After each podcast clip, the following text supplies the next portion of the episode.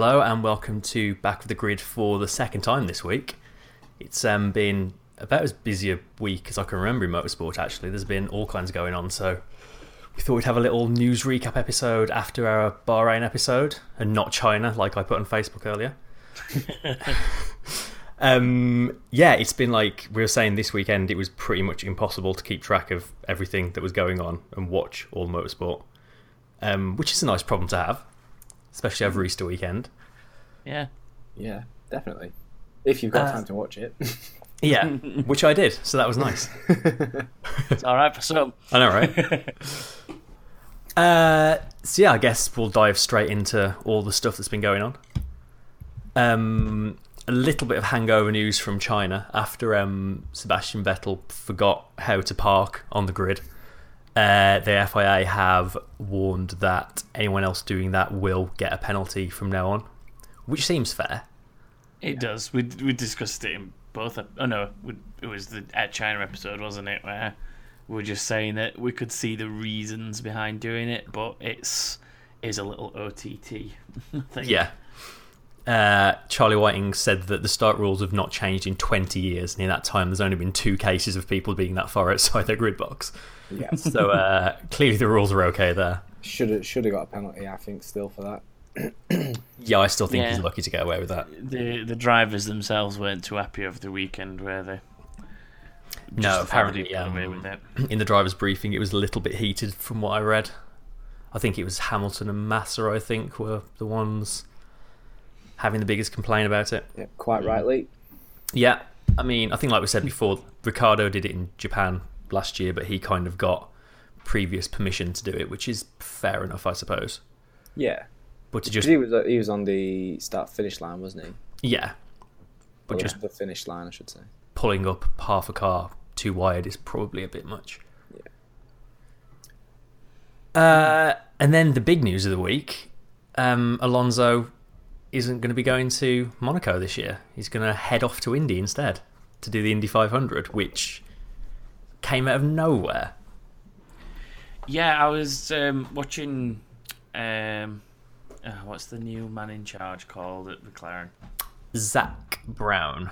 Thank you, Zach Brown. Yeah, it was him in the team principals press conference just talking about it, and he was basically saying that there was a joke made just before Australia started at the start of the weekend. He then went and spoke to some people.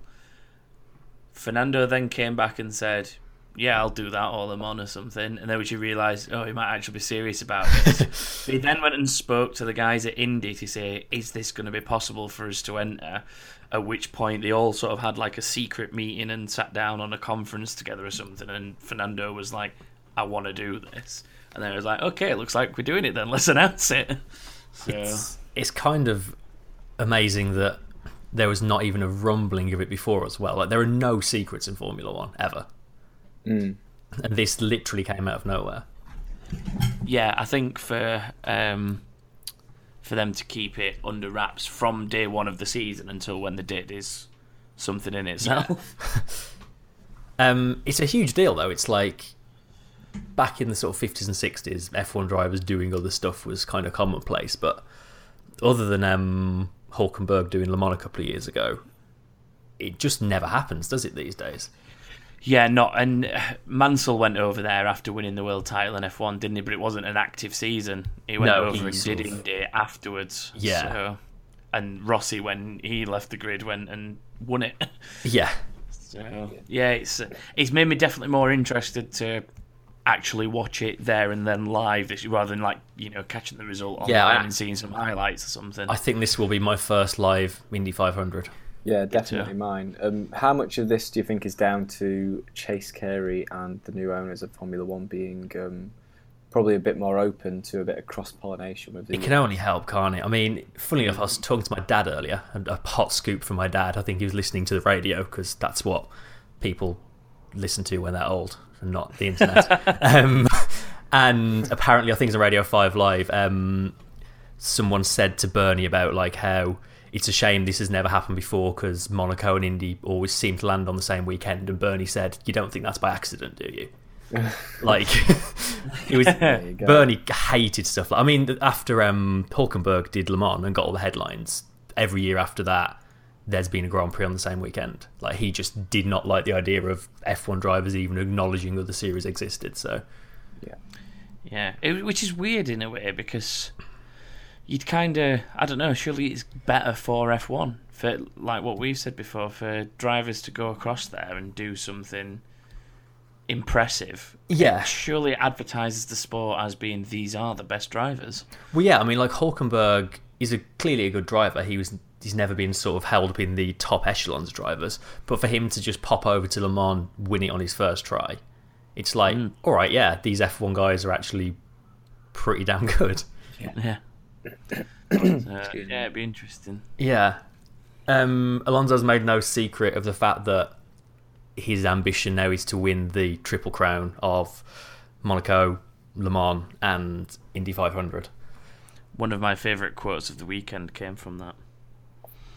The one that I mentioned to you two, where he was in the driver's press conference and he was comparing... He was saying he wanted to be sort of illustrious and kind of never forgotten, and wanted to make sure that he cemented his place in, you know, F1 history and racing history.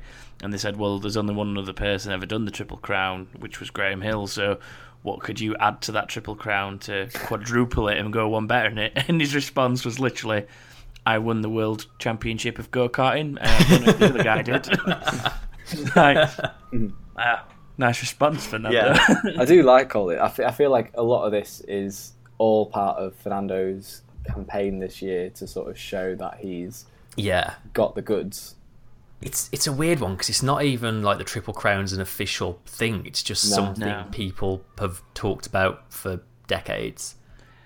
I think it's also been almost put up on this top shelf of perfection, because it's... Well, it's definitely impossible to do it in a single season because of the way that Monaco and Indy 500 clash, but it's highly unlikely to jump between all three and win them all, I think. I think it's on a similar level to Surtees being Formula One and Motorbike World Champions. Just like so rare that these things are ever going to happen. Although Hamilton might give it a go, because they were asking Hamilton what he thought about Alonso going off to do it, and he said, I don't know if I'd like leave, I don't think I'd ever miss a race to go do something else like what Fernando is doing, but I'd love to give some other stuff a try. Like, and he said, I do want to at least have a go on a MotoGP bike at some point, if not race them. So that would be interesting. It's a great thing. It's like back in 2007, I think it was, when Valentino Rossi was testing the Ferrari F1 car and came pretty close to getting a drive for Ferrari and stuff like that. Like, it's good. A little bit of cross-pollination between series is a good thing. Yeah, definitely. Absolutely. As kind of, and part of parcel of all that, Alonso has also said, among all of that he is there in Formula One next year. He's not looking at leaving, but he's there to win the championship next year. I saw that. He said he doesn't really want to be... He does want to be in 2018, but only if he's going to be having an opportunity to win. Yeah, and stuff like this Indy thing is clearly McLaren just keeping him happy. Like, he holds so much sway in that team now. He could do whatever he wanted for the rest of this year, because McLaren are so scared of losing him. Yeah, he's the only reason that the team's worth watching at the minute, is his really is out driving of the car, like, and doing what he does with the car. It's the only reason it's worth watching. Yeah, he's getting them all the airtime on TV. Yeah, if he wasn't that, you wouldn't see that car if it wasn't Alonso driving it. And it's and it's like we were saying on the last show, like, stick a different engine in the back of that car, and it actually would probably be a pretty decent car, but. Which is probably why Alonso's having to go at the engine on every possible opportunity. Yeah, he's just absolutely on it, isn't he? He's piling the pressure on. I really hope they sort it out. I really do. I'd love to see. Yeah, me too. Back to the glory days. But we're a long way from there at the moment. Yeah. So what do we think of Alonso's chances then in the Indy 500? It's not impossible for somebody to just go in and win it. As we said before, Rossi's done it. Yeah, Rossi won it last year as a rookie. And the team that... Is it the team that he's with as well. He's in the same team. Yeah, so he's going to be driving a McLaren-branded Andretti, which is who Rossi won it with last year. Right. So it's... I either think he's going to be running right up at the front, maybe even fighting for the win, or he's going to get taken out on like lap 3 and it'll be a massive letdown. Yeah. Yeah. And everyone will switch off. Pretty much, yeah. Just across the world, television switching off. Oh, Alonso's not in anymore. Let's watch something else. Is there any other ex-F1 drivers in there? Is Rossi in again doing it? I think Rossi's doing it again. Montoya's still doing it. Max Chilton. Oh, if I could, Max is still over there, isn't he? Yeah, he's currently 19th in the championship. Needs to do better, Max. It's the 100th running of it this year as well. Oh wow! Let's see who else is on the list. Takuma Sato, he's an IndyCar driver. No way! Yeah, he's still going. I'm going to start watching more IndyCar. Yeah, Montoya's still going. Sebastian Bourdais, Max Chilton. Wow. Yeah, yeah. Bourdais top of the points at the minute. He's had a win this season. Ah. As of Toyota Grand Prix of Long Beach. According to this. Well, there we go. Right, I'm finding a way to watch every IndyCar race. Forever. So as a result of Alonso not being in Monaco, we're getting Jensen back for a weekend. Yeah. Yay. Which is awesome. I like that after Alonso announced it all, Jensen just tweeted, "Why is my phone ringing so much?" Yeah. Weirdly, he's not going, even though there's a Bahrain test this week, he's not going to bother testing the new car. He's just going to, in this new era of crazy powerful engines with new tyres and everything, he's just going to rock up at Monaco on Thursday and get in the car, which seems really silly to me. Yeah, just quickly going back to, I'm just looking at the IndyCar Series website, and actually on the driver list, there's obviously a profile page with all the drivers on it, and Fernando Alonso is already on that page. Wow, they are not messing around. Yeah, but sorry, back to Button. Yeah, so he's going to do a bunch of simulator work, but he's not actually going to drive the car before he gets to Monaco, which seems, I think. I read about this, and it's to do with the work they're doing this week at the test is that they've already got quite a sort of good correlation between the car and the simulator. So the theory goes that if he just drives Monaco for, however many times it takes to get him used to it, then when he gets to Monaco, then it'll feel the same as in the simulator, so it wouldn't need a test. I guess, but time in the car is invaluable, surely. I mean, You hear really mixed things about the simulators. Like, I know Hamilton pretty much never uses the simulator because he says he gets absolutely nothing from it. I suppose the only thing to think about is that if the cars are as physical as what everyone's that's driven them said that they are, for example, Verline doing what he did for the first couple of races because he just wasn't fit enough. Is Jensen going to be... I know he obviously does his triathlons and stuff, but is that going to be the right kind of fitness? I was going to say, jump straight in it tomorrow at Bahrain and drive it for a day or a day and a half or something. I think it was last week, the week before, he was disqualified from a triathlon for being too fast in it. So he's definitely pretty fit. Yeah. I know what you mean, though. It's a different kind of fitness. But then again, I guess he's their reserve driver this year, so I guess he's got to keep a level of race fitness. Yeah, he'll be training the same sort of routines as the other two. Again, much like Alonso at Indy, I really hope it's not a massive anticlimax and he gets taken out on lap 1. Yeah. What a weekend that's going to be, eh? It's going to be such a good weekend. Yeah, it's going to be awesome. How far away is that? It is the something of May. Oh, we're not like 6 weeks then-ish. Not even that. Yeah, well, Catalonia is the 12th to the 14th, and it's usually either the week or the fortnight after. Fortnight, 28th. Yeah, so it'll be the end of May. I must remember to book that Monday off work so I can stay up all night watching Indy. Yep. Is that not the last bank holiday of May? Oh, do you know what? I think it is. Oh, it is. It always is. Yeah. Oh, that's worked out beautifully. There you go. Sweet. Perfect. What a weekend. Yeah, I know what I'm doing that night. Thanks, Fernando.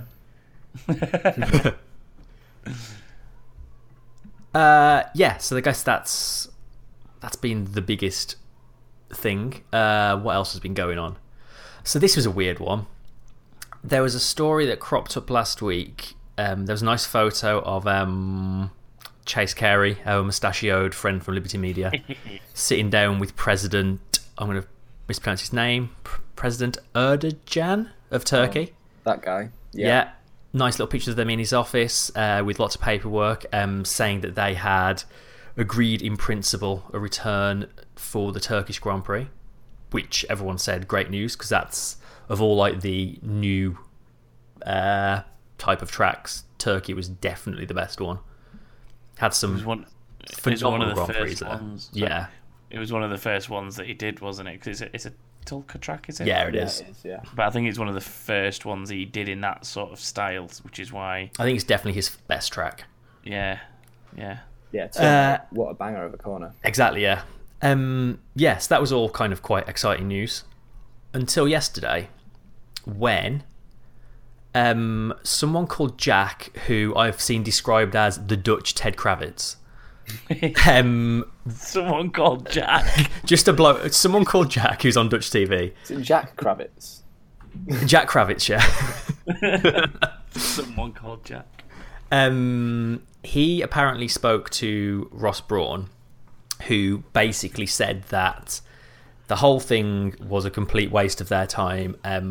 Old President What's-His-Chops was basically using Formula One to get a bit of publicity, because there was a big referendum in Turkey yesterday or the day before. Yeah. And yeah, basically the whole thing was never going to happen. He just completely used them for publicity. And Ross Brawn supposedly said that as long as he's leading the country, there will never be a race there. So yeah, Ross Brawn has very much shut that door. He's still there, isn't he? Which is a shame, really. Yeah, it's a good track. Really good track. Good racing as well. Loads of overtaking opportunities. And yeah. Mm-hmm. I guess it goes back to that old thing of, like, should Formula One be going to countries like Turkey and like Russia and like Bahrain that have questionable people in charge and questionable human rights records and all that kind of stuff? Mm-hmm. You don't want to be getting dragged into political... nonsense. Because Bernie's argument was always that they would be making a political stance by not having a race there, which I don't buy, because there's way more countries in the world that don't have a race than do have a race. So it's almost like you're not going to notice that they don't have one, but kind of by going there you're sort of almost legitimizing them. Yeah, it's a really tricky one, that. But yeah, whether it's kind of the new guys a bit more switched on to that, or whether it's just the fact that he completely wasted their time for his own gains that's annoyed Ross and Chase. But there we go. No Turkish Grand Prix in the foreseeable future. Yeah, it comes with the territory as well. They're gonna have to deal with people like that. Yeah, when you're dealing with world leaders. Yeah, when you're at the helm of the biggest sport in the world, then yeah, you're always gonna have people sort of wasting your time. It's a track as well, though, that people, as far as I'm aware, generally speaking, do miss. Yeah, I miss it. I know you two are in the same boat as me. And I think maybe it is somebody that's a little bit switched on in charge of the country, knowing that. Definitely. To, like you say, get some publicity out of it for whatever reason. Like, it wouldn't work if it was India, because nobody really liked exactly. India. So, yeah. I think it's maybe just a switched-on leader that's had their pants down a little bit. Pretty much, yeah. Damn him. Damn him. A bit House of Cards. Yeah, a little bit. The Pirelli testing programme has been announced, and every team's taking part. Yeah. Which is quite surprising, actually. Last season, it was only Mercedes, Red Bull and Ferrari, which I think was largely because... they're the only ones that could afford to make some new wings to try to simulate the 2017 cars on a 2016 car. But now it's for current cars. Every single team is taking part, and it is a fascinating list of tracks they're going to. So a lot of them are a team or two is sticking around after a Grand Prix for a day or two to do a test. So Ferrari are doing a day in Bahrain.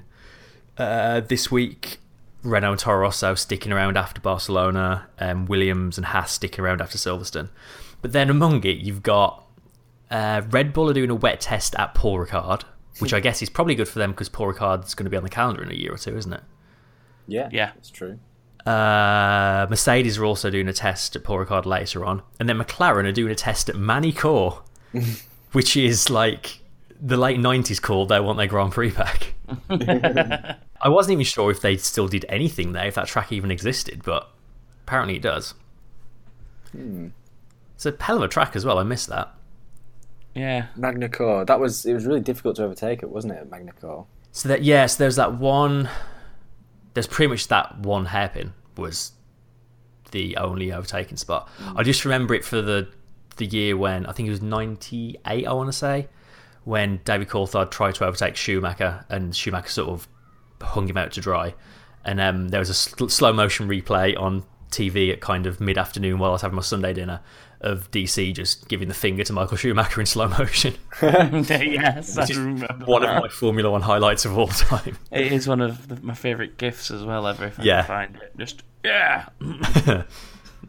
But yeah, obviously lots of tyre testing for Pirelli for probably the first time ever. This is going to be the most testing they've ever had in a season, I think. Yeah, it's good as well that they're making sure just about every team... Every team is definitely getting some form of test. Every single team, yeah. I think the bigger teams are doing more than one. So you've got your sort of your Mercedes and your Ferraris and stuff, and McLaren are doing more than one. I think Williams have only got one. I think, haven't they? It seems a fairly even spread, actually. I think I don't think anyone's doing more than 4 days. No. Ferrari seems to do the least. Actually, Ferrari are only doing 3. Everyone else is doing 4. I think. So yeah, it's good that everyone's getting a go at it, because then you can't complain as such, can you? No, and I like the note from the FIA saying that no test parts will be permitted, and any modification or change to a test car will be shared with all teams. Right. So, yeah, no secret testing going on, I suppose. Yeah, that's a good thing. You don't want them sort of taking advantage. No, definitely not. And that is about all the F1 news that's gone on in the last week. So shall we have a quick little run over all the other stuff that's been going on? All the other stuff. Well, yeah, there's a load of stuff went on this weekend. It was just, as we said before, like one of the busiest motorsport weekends in ages. Yeah. So it was the first Formula 2 race, even though it's exactly the same as GP2 speeding for the last couple of years. But yeah, there we go. I enjoyed the commentators trying really hard not to accidentally say GP2 for the whole weekend. And it was 2 just phenomenal races in Formula 2. Yep. Probably the 2 best races of the weekend of everything that was going on, actually. Damn it, missed them. Didn't see them. I'm definitely going to make the effort to watch every F2 race I can this year now. I watched the majority of GP2 last year, but... Yeah, I always... even if I don't watch them live or anything, I always watch the...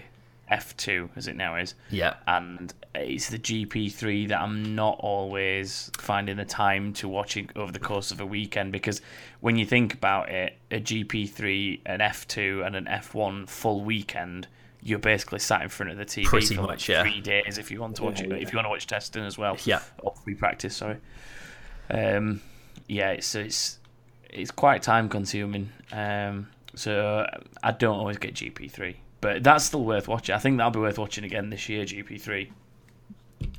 It's got a lot to live up to, though, with what happened this weekend in the F2. Yeah, it really does. I need to find a way of recording it and then watching it later. If only there was a way to do that. There's usually a red button on your controls. Sometimes has an R on it. Sometimes there's a little circle on it. But you usually press that, and then it records something for you. I wish I'd discovered that button on my TV remote before this weekend. What?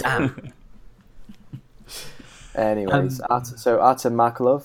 Yeah, they were pretty much both races of tyre strategy. I guess because the F2 races are during the day there, which means they're racing in like 30-odd, 40-degree heat. It's amazing the tyres don't just melt off the car, to be honest. Yeah, it was the feature race was pretty much a three-way fight between Markelov, Nato and Leclerc for the entire race, which was pretty great. Markelov nailed the tyre strategy and chased down the front two and passed them towards the end. Awesome. Oh, that sounds like a wicked race. It was, yeah, really, really bloody good. Very messy. There were lots of people knocking into each other, which you kind of always get with the first race. Well, you always get in GP2 races anyway. I was just going to say, it's GP2 thing, right? And some really, really good overtakes as well from like pretty much all the way down the grid. There were some very messy overtakes and some very good overtakes. Then the sprint race on Sunday morning was even better. A couple of drivers, including Charles Leclerc, made the rare choice of a pit stop during the sprint race. And he popped out with about 14 laps to go, I think it was. No, 8 laps to go. Was it 8 laps 14? To go? Yeah, that was it, 8 laps to go in 14th, and just scythed his way through the field. At one point, he was doing 1 to 2 seconds faster than anyone else per sector. Oh, it was insane. How have I missed this race? It was honestly one of the best races I've seen in anything for some time. Yeah, he just scythed his way through and then passed Giotto for the lead on the final lap into turn 4. The thing is as well that I like about that particular race is it shows that his GP3 championship last year was not like a flash in the pan or anything. He's got pedigree. Yeah, so he's a Ferrari young driver, and his name has been kind of knocking around as like this guy's the next big thing for some time now. Yeah, and yeah, he pretty much turned up and went, "I'm here, everyone!" Like, absolutely nailed it. It probably helps that he's driving the best car on the grid. Probably, it's the car that Pierre Gasly and Giovinazzi were driving last year. Wow. Although weirdly painted like a Ferrari instead of painted like a Red Bull this year. They're spec cars though, aren't they? Yes, they are. They are, but it's kind of the team behind them. There's much bigger teams behind some of them. Just in terms of personnel, from a setup degree and a testing. Well, not testing so much, but knowledge. Yeah, I suppose that's what it's all about, isn't it? In a spec series, knowledge is power, as they say. Yep. And especially impressive, his teammate is Fuoco, who I think is also a Ferrari young driver, who's kind of, everyone said he's a pretty decent as well, and he just looked ordinary next to Leclerc all weekend. Yeah. So yeah, that kid's got something by the looks of it. I'll be interested to see how he holds up for the whole season. I will be rifling through catch-up TV after this to see if I can find this race. It's a decent race for the British guys as well. Ollie Rowland, I think, finished third. He did. He was leading for, after Leclerc pitted, he was leading for a long time. Yeah. And then he was pipped on the second to last race. And then Leclerc came round and took him as well. So, it was unfortunate for Ollie. I've got a very big soft spot for Ollie because he's a Sheffield lad. Oh, is he? So he's local to me. So it was one of the only reasons I kept an eye on Formula 3.5 or whatever. Yeah. A couple of years ago when he was doing that. So I've got a bit of a soft spot for him. I'm going to claim that as well, since I'm from Doncaster, and that's 10 miles from Sheffield. Close enough. See. Yeah. So it just bodes well for another awesome season. I mean, again, they're the same cars and engines they've been for 2 or 3 years now, so you kind of know what you're going to get with GP2/F2 these days. Yeah. There's some pretty talented guys on that grid, so looks good. Other big thing this weekend was the first WEC race of the year at Silverstone, which Toyota won, which everyone expected, but not by that much in the end. Toyota were sort of running a sort of bespoke high downforce package which works at Silverstone, and Porsche were running a sort of low downforce more akin to the kind of Spa and Le Mans package, and everyone kind of expected Toyota to run away with it, and they actually didn't. I think the pass for the lead only happened with like 12 minutes to go or something like that. Yeah. It was pretty close to the end. Yeah, it was 6 seconds the gap over the line. Yeah, so Buemi afterwards has said that they're actually quite scared now that Porsche were as close as they were, which doesn't really bode well for the rest of the season. I mean, it's already a shame that it's only a four-car LMP1 grid. And if Porsche are going to be 1 and 2 every time, it's not going to be that exciting. But speaking of XF1 drivers, the winning car was Sebastian Buemi, Anthony Davidson, and Kazuki Nakajima. Yeah. Were those three teammates last time round as well? They were last year, yeah. Yeah, that was the car that didn't get across the line at Le Mans, wasn't it? Yeah, I think so. I think it was, yeah. They are running a third car at Le Mans this year, actually. Porsche aren't, but Toyota are. I don't think they've said who's going to be driving it yet, though. So at least there'll be a slightly bigger battle for the Le Mans victory. Yeah. But there we go. The other Toyota crashed pretty hard, and Jose Maria Lopez got taken to hospital as a precaution, but he's been released since. Apparently, he crashed at Copse, which is going to be a pretty scary place to crash. But he could still drive the car back to the pits, but I think he had set off the G-force meters inside the car, which they just take to hospital automatically. Yeah, it's instant, isn't it? Yeah, but he's fine anyway. The car did finish in the end as well, didn't it? Yes, I think they actually put it way low down the order. I think they did put it back together and send it out, so there's something at least. The GTE class, it was the same Ford and Ferrari fight that was through the whole of last season, so it looks like they're going to be pretty close again this year, because that was a phenomenal battle they had last season. So yeah, I just hope that Toyota actually can win some races, and it's not just going to be Porsche for the rest of the season, unfortunately. Fingers crossed. Yeah, it can only help. Mm-hmm. What else? First touring car? No, second touring car round. Second touring car round. Yes. First one we've paid attention to. You watch more of this than me, so I'll let you talk about it. Physically there at one point. Oh, yeah, you were. Physically there. This was one of the ones that sort of took over my Sunday, because obviously it's an all-day thing on Sunday and it's broadcast through the day, so I was kind of skipping backwards and forwards between the F2, this, and World Endurance, but... yeah, it was a good day in the touring cars. We saw Aidan Moffat. He got his first ever win.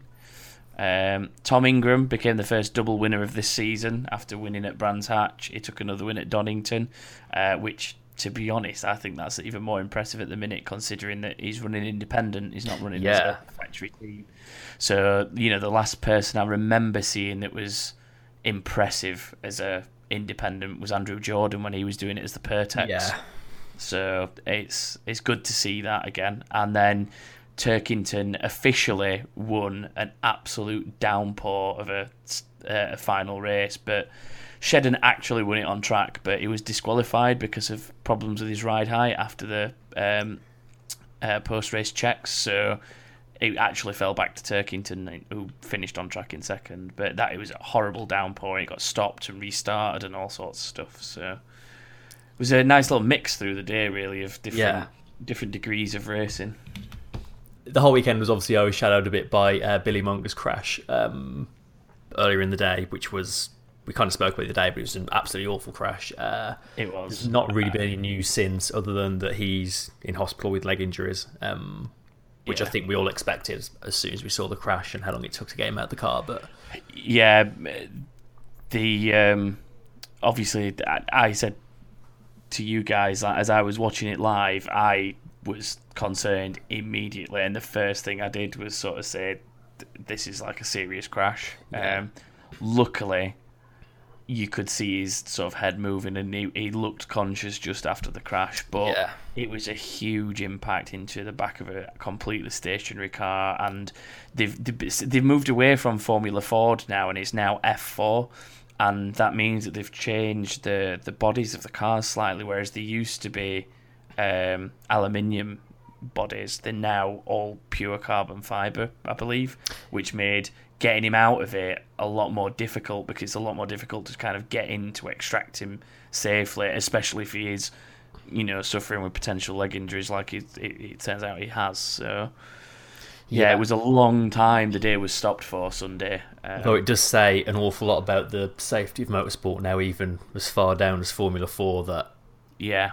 I mean, that crash could have been so much worse. And I guess if it was even the old Formula Ford cars, that could have been a much, much worse crash than it was. Yeah, definitely.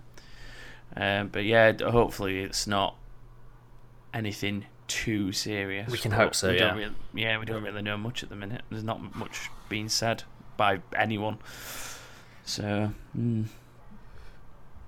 back to F1. There's more testing. It feels like there's testing all the time, actually, at the moment. Had tons of testing, straight into the races, now straight back to testing again. Seems like there's not going to be a weekend off for anyone that works in Formula One for the whole year, basically. Yeah. Which is amazing, considering they want to put more races on the calendar. Yeah, where are they going to go? Yeah, especially with all the testing that they're squeezing in on the off weekends. Yeah, there's this. They're doing some at Hungary, aren't they? After Hungary and. Is there another one in season, or is that the only other in season one? I can't even remember. Well, there's the tyre tests, aren't there? Yeah, and all that. Yeah, and then there's the tyre test as well. Yeah, so there's all sorts. Makes you feel sorry for the mechanics, really, doesn't it? Yeah, it's no wonder the divorce rate is so high with F1 mechanics. They're never bloody home. Why, have you got actual figures on that, Chris? I have actually read an article about how often it happens. Like, wow. It's just a relationship killer being an F1 mechanic, apparently. Oh, man. Which I think we were saying before. I think that might be half the reason Paddy Lowe moved teams, just because he gets to actually be at home now. He works for a British team and not a German. Yeah. Mm. Yeah, that was a jolly little tangent we went on, wasn't it? Yeah, so testing Tuesday and Wednesday this week in Bahrain. Renault are running a revised MG UK, which is the part that they had all the problems with in pre-season testing, which they reverted to the 2016 version on all their cars. Have they been running that all three races? All three races, yeah. It's 5 kilos heavier and requires a 1 kilo air bottle for cooling. Yeah, which is 6 whole kilos extra of weight. That's tenths on the table, isn't it? Yeah. Yeah, so if the new one works, it'd be interesting to see where that puts them. Mm. Yeah, so they are. The hope is that if all goes well this week, it'll be on the car for Sochi. On all the cars, I would assume Red Bull. Yeah, the Red Bull. It'd be really interesting to see where the Red Bulls end up. Yes, especially after this weekend. Yeah, you don't even think about that, do you? This is part of the Renault package. It's not just the Renault team. Yes. It's the Renault package as a whole, because it's part of the unit, the MG UK and the MG UH.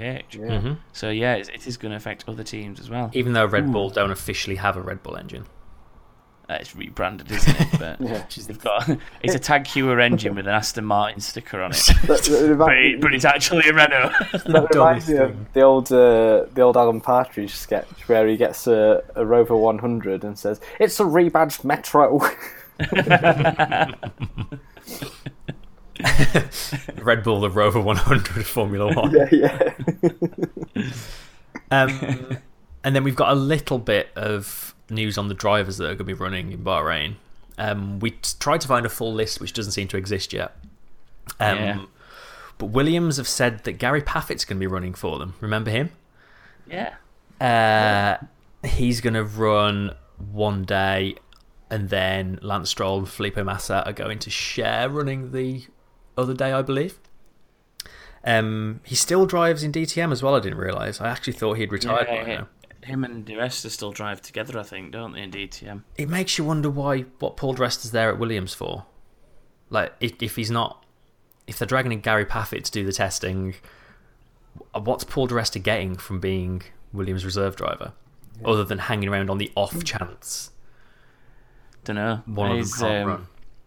He does a bit of everything, though, at the minute, De Resta. He's racing in DTM. He's obviously their reserve driver. He's presenting on Sky Sports when Anthony Davidson's doing World Endurance. Like, he's just everywhere. Yeah, he does a really good job on Sky Sports, I think, as well. He's not a bad He is a good analysis. He's actually really good guy, isn't he? Yeah, I like him for it. Then McLaren are going to be running Oliver Turvey for one of the 2 days. Stoffel van Dorn doing the other day. Alonso presumably will be on a beach somewhere. Then Pierre Gasly is going to be driving the Red Bull, which is pretty good. It'd be good to see him in an F1 car. Yep. I mean, you've got to wonder if they're just prepping him to take Kvyat's seat next year, haven't you, really? Yeah, or this year. Or this year, possibly, yeah. Depending on how the season goes. Yeah. And Ricciardo's doing the other day. Verstappen apparently not going to be there. And then Mercedes going to be running Hamilton and Bottas. In fact, they seem to be one of the only teams running just their race drivers. I know Vettel said he's going to be at the test. I don't know if Raikkonen's going to bother turning up for it. Mm-hmm. But this might be an opportunity for us to use our new jingle. Oh, yeah.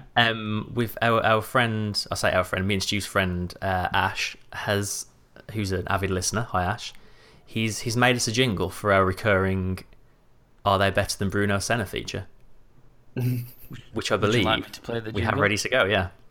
I will play the jingle.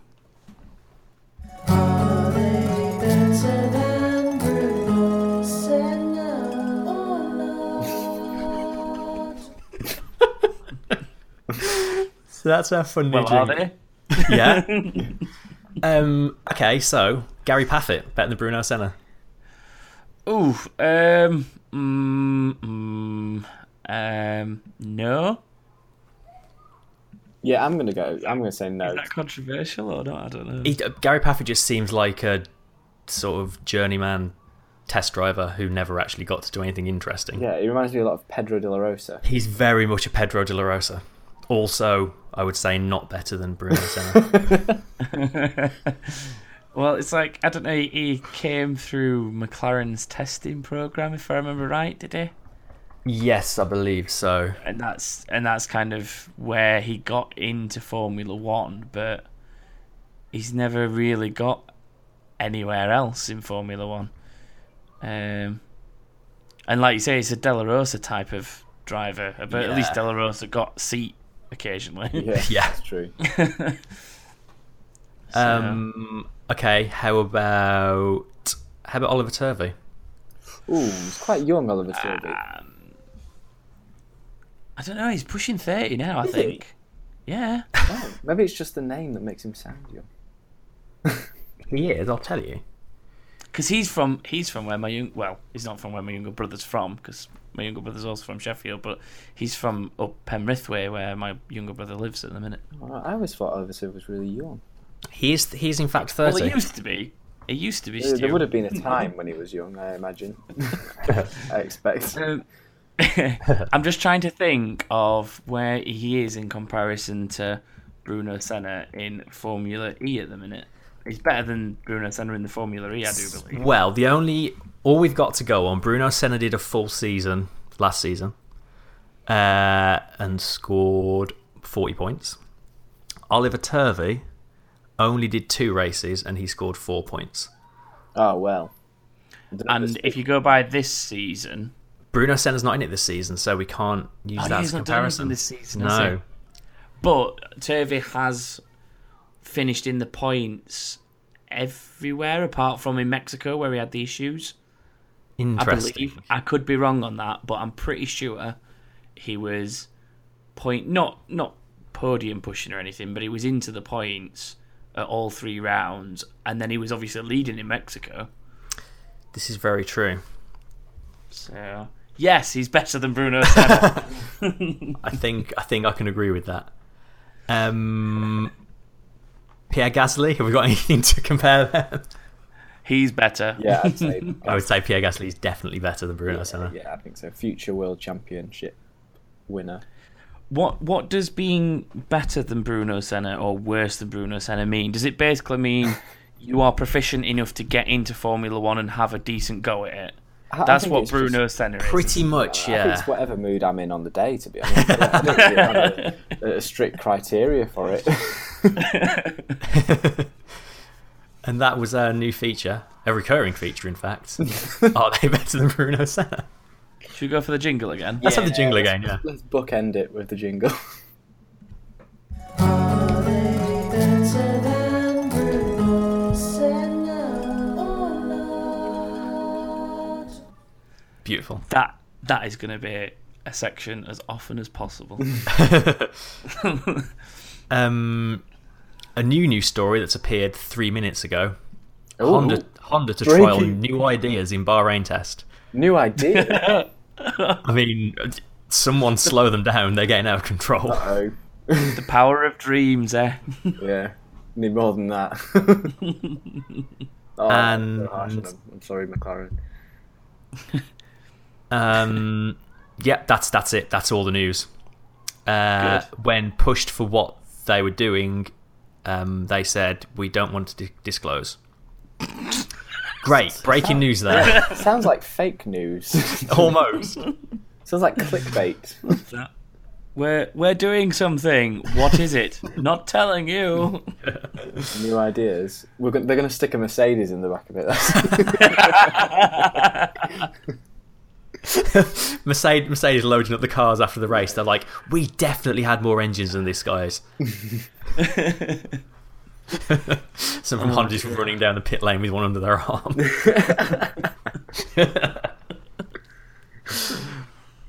Well, with that worthwhile interruption, let's move on to predictions. We're still a couple of weeks out from Russia, but we thought we'd dive in and make some predictions early on, so you can all send in yours and score more points than us. I don't think we need to go over the current points. Tom's already mentioned that far too much today. Mentioned it once. That's once too many. So... shall we dive straight in? Yeah, let's rock on. Yeah. Predictions for Sochi. Whose turn is it to go first today? I usually go first, so someone else can go first today. I can go first. Go for it. A pole sitter, I think Vettel will be. Ooh. Vettel. For Tom? Yeah. Shall we go along to me? On this spreadsheet, I'm going to say. Well, I'm going to have to say Hamilton again, because every qualifying session so far has had a Mercedes on pole. So logic dictates that it will be another Mercedes, and I think it'll be Hamilton of the two. I am also going to play very safe and say Hamilton. Hamilton, Chris. Moving on with the spreadsheet, that makes me the first person to have to predict the winner, which I hate having to do now because I haven't got it right yet. It's so hard this season to predict the winner. I am going to say Hamilton. I think it's going to seesaw between the two all season. I can see Vettel winning round Sochi. Vettel. Yeah. And Tom? I know what I want to say. I'm just... I don't know if I should.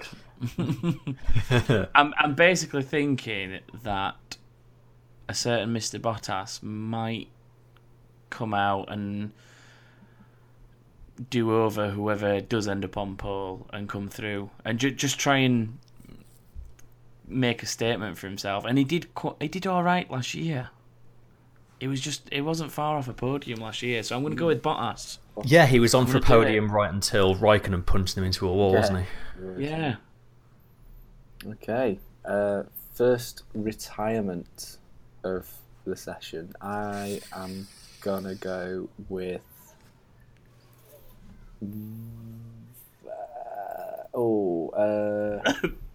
It's hard again. It really is. Because Magnus, I mean, there's so little reliability still this season that it's very difficult, isn't it? Like who'd have thought Magnussen was going to go off? That's just come out of nowhere. Their mechanical failure. Yeah. I'm going to go one of the. It's painful. It hurts. I don't want to say a McLaren because I'm sick of picking them apart and being really harsh on them. But I'm going to say Alonso. Remember, they have got new ideas. I think the new ideas. It's Alonso for me.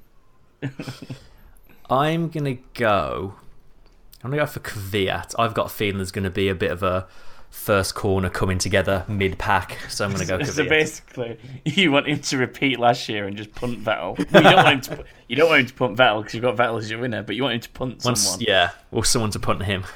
See, the problem I've got now is I've said Ericsson for the last three races. Now I've changed my mind. It's going to be Ericsson. Do you know what? On that basis, I'm just going to say damn you, Ericsson. I swear, if you get a point for that. Just to see if it works. Okay, number of finishes. I will be livid if you get that right. I'm going to say that there'll probably be a fair few. We said 17. That last week.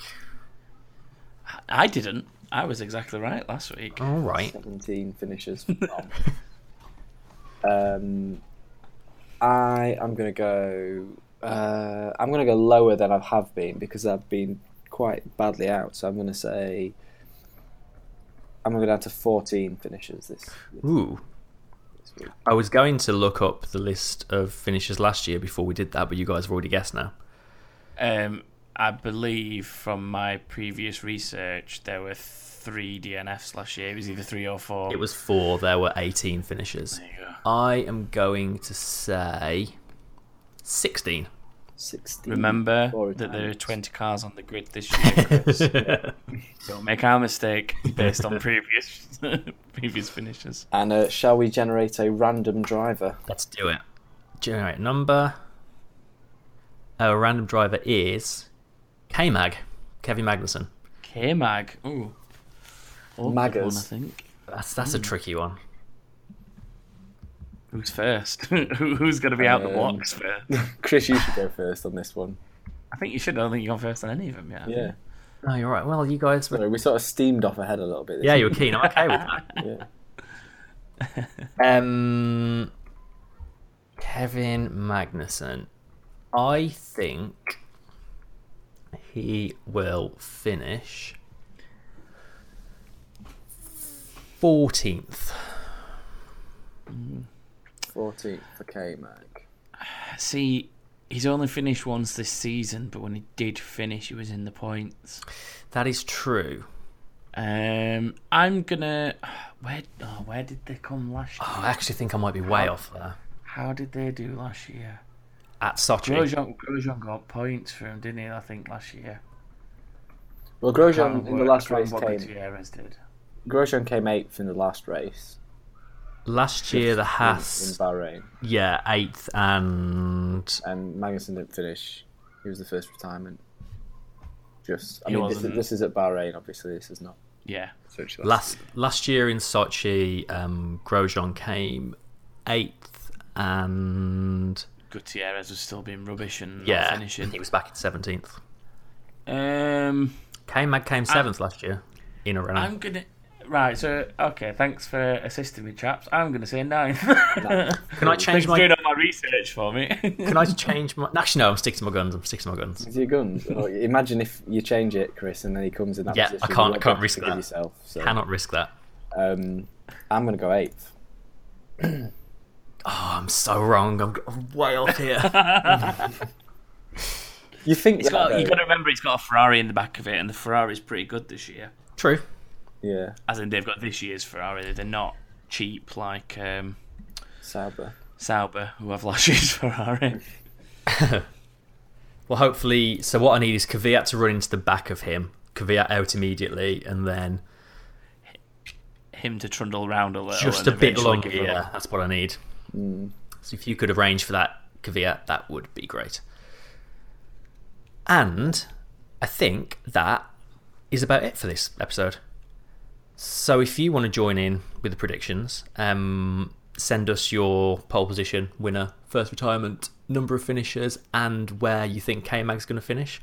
You can tweet us or comment on the blog or Facebook comment message thing us, all the ways. Just remember that the random driver, if it's a DNF, you still need to give us a number so we can put you on the leaderboard. Yes, James Hargreaves. Didn't want to mention any names, but you have. It's not too late to join in. You'll probably overtake us at some point anyway. Yeah. Given that the That's Life guys missed a race and they're already snapping at our heels. So yeah. Well, one tip I have for anyone who's entering is wait until practice before you put. Yeah, we will. I guess we will take predictions right up until the start of qualifying. So we're putting ourselves at a disadvantage guessing this early. But there you go. Yeah, that makes it fun. That means it's easy to beat us. There's no reason not to enter. Yeah. If our bad guesses weren't reason enough. Yeah, you make terrible guesses. But. And remember, if you win, Stu will buy you a general admission ticket for Silverstone next year. So it's well worth entering. Disclaimer, he won't. You said it 2 weeks ago or something. Yeah. That definitely sounds like something you said. Mm. It was. We can go back and listen to the episode if you like. I try to encourage people to go back into the archive. It's a very clever way of doing it. Yeah, go back and re-listen to some of the old episodes to boost our figures, please. Yeah. Well, I think that finishes off, guys. On that note. So you can follow us on Twitter at backofthegridf1, or you can find us at backofthegrid.com. Is that right? Yeah. I always get that wrong. Or Facebook or all the other things. And we will definitely see you for the next race in Sochi. Maybe even before then. We will see what happens. Yeah. Thanks for listening. And say bye, everyone. Bye, everyone. Bye. At least we kept Stu to the end this time. Oh, yeah. I must have. Oh, no. I got cut off, everyone. Everyone who's listening, I got cut off at the end. I wasn't being rude. You were supposed to do that at the beginning. I know. But... I forgot about it. He cares that much, he forgot to apologise. Oh, dear. I should just cut myself off right now. just as a... Hello? Yeah, go away. Bye, everyone. I actually thought I'd been cut off for a second. Right, really bye, everyone.